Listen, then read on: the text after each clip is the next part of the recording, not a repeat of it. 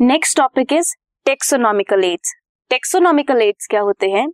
ये वो प्रोसीजर है and it is the technique which is use to store and preserve information as as well as specimen of various plants and animals ये वो technique है, ये वो technique procedure है, जिसकी वजह से क्या होता है? प्लांट्स एनिमल्स या स्पेसिमेन को क्या करते हैं? स्टोर करके रख सकते हैं एंड प्रिजर्व करके रख सकते हैं।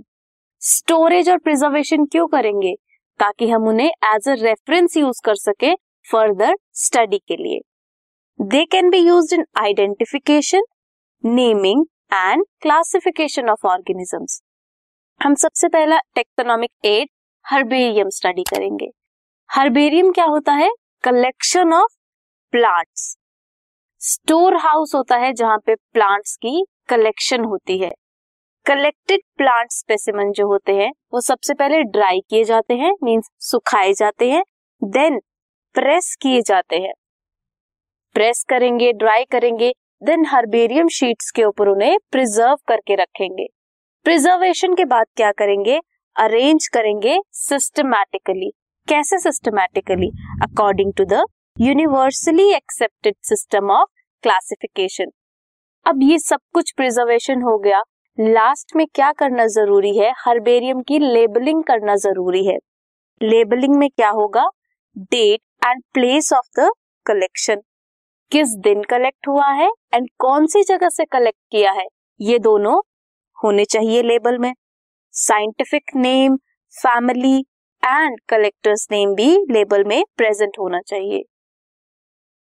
नेक्स्ट हम स्टडी करेंगे बोटेनिकल गार्डन्स हर्बेरियम क्या था? Store house of collected plants and botanical garden are collection of living plants they are grown for identification and reference botanical gardens में प्लांट्स ग्रो क्यों करते हैं?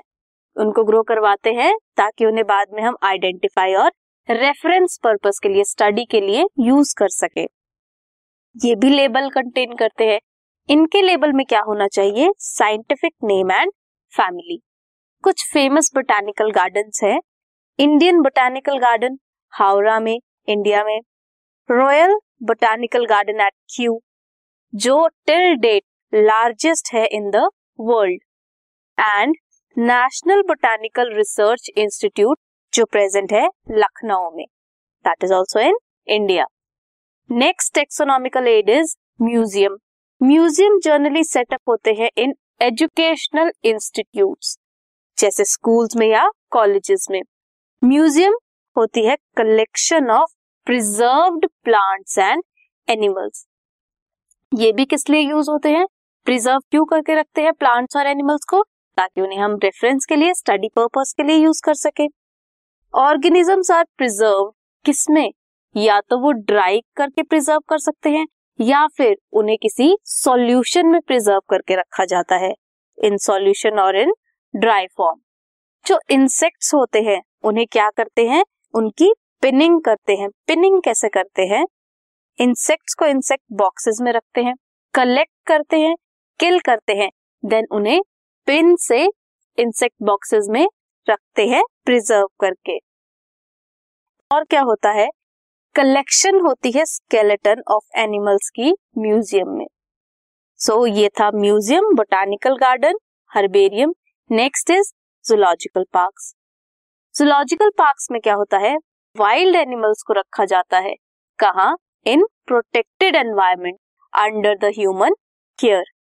Human की केयर की प्रेजेंट में ह्यूमन की प्रेजेंस में प्रोटेक्टेड रखा जाता है इन एनिमल्स को एनवायरमेंट में प्रोटेक्टेड एनवायरमेंट में।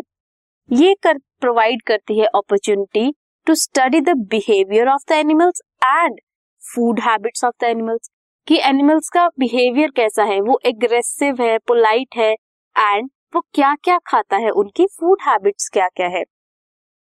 Animals are provided with the conditions similar to their natural habitat हम नेक्स्ट हमने क्या पढ़ा? जूलॉजिकल पार्क पढ़ा म्यूज़ियम पढ़ा बोटानिकल गार्डन पढ़ा हर्बेरियम पढ़ा एज अ टेक्सोनॉमिकल एड हम फर्दर पढ़ेंगे, की क्या होती है? Key is also another taxonomical aid की और कुछ और टेक्सोनॉमिकल एड्स के बारे में भी पढ़ेंगे further